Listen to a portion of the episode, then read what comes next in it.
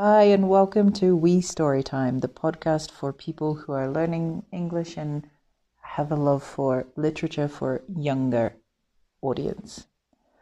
My name is Nikki. Today we're going to be reading a book from New Zealand called Slinky Malinki, Early Bird by Lynley Dodd. Early one morning, when all were asleep, Slinky Malinki decided to creep out of his bed in the shadowy gloom and off on the prowl by the light of the moon. Past the piano and wicker-work chairs he silently padded to climb up the stairs. Row, he said as he slipped through each door to wake up the family. One, two, three, four.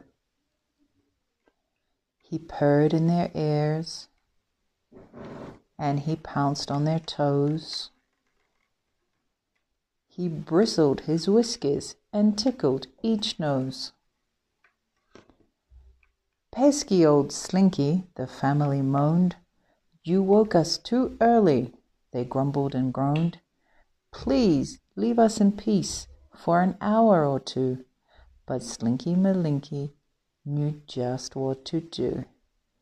He bounced like a ball, and he played hide and seek.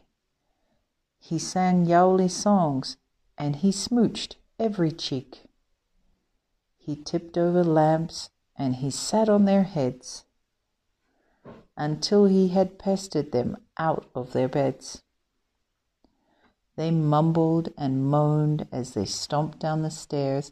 They grumbled and groaned as they flopped into chairs.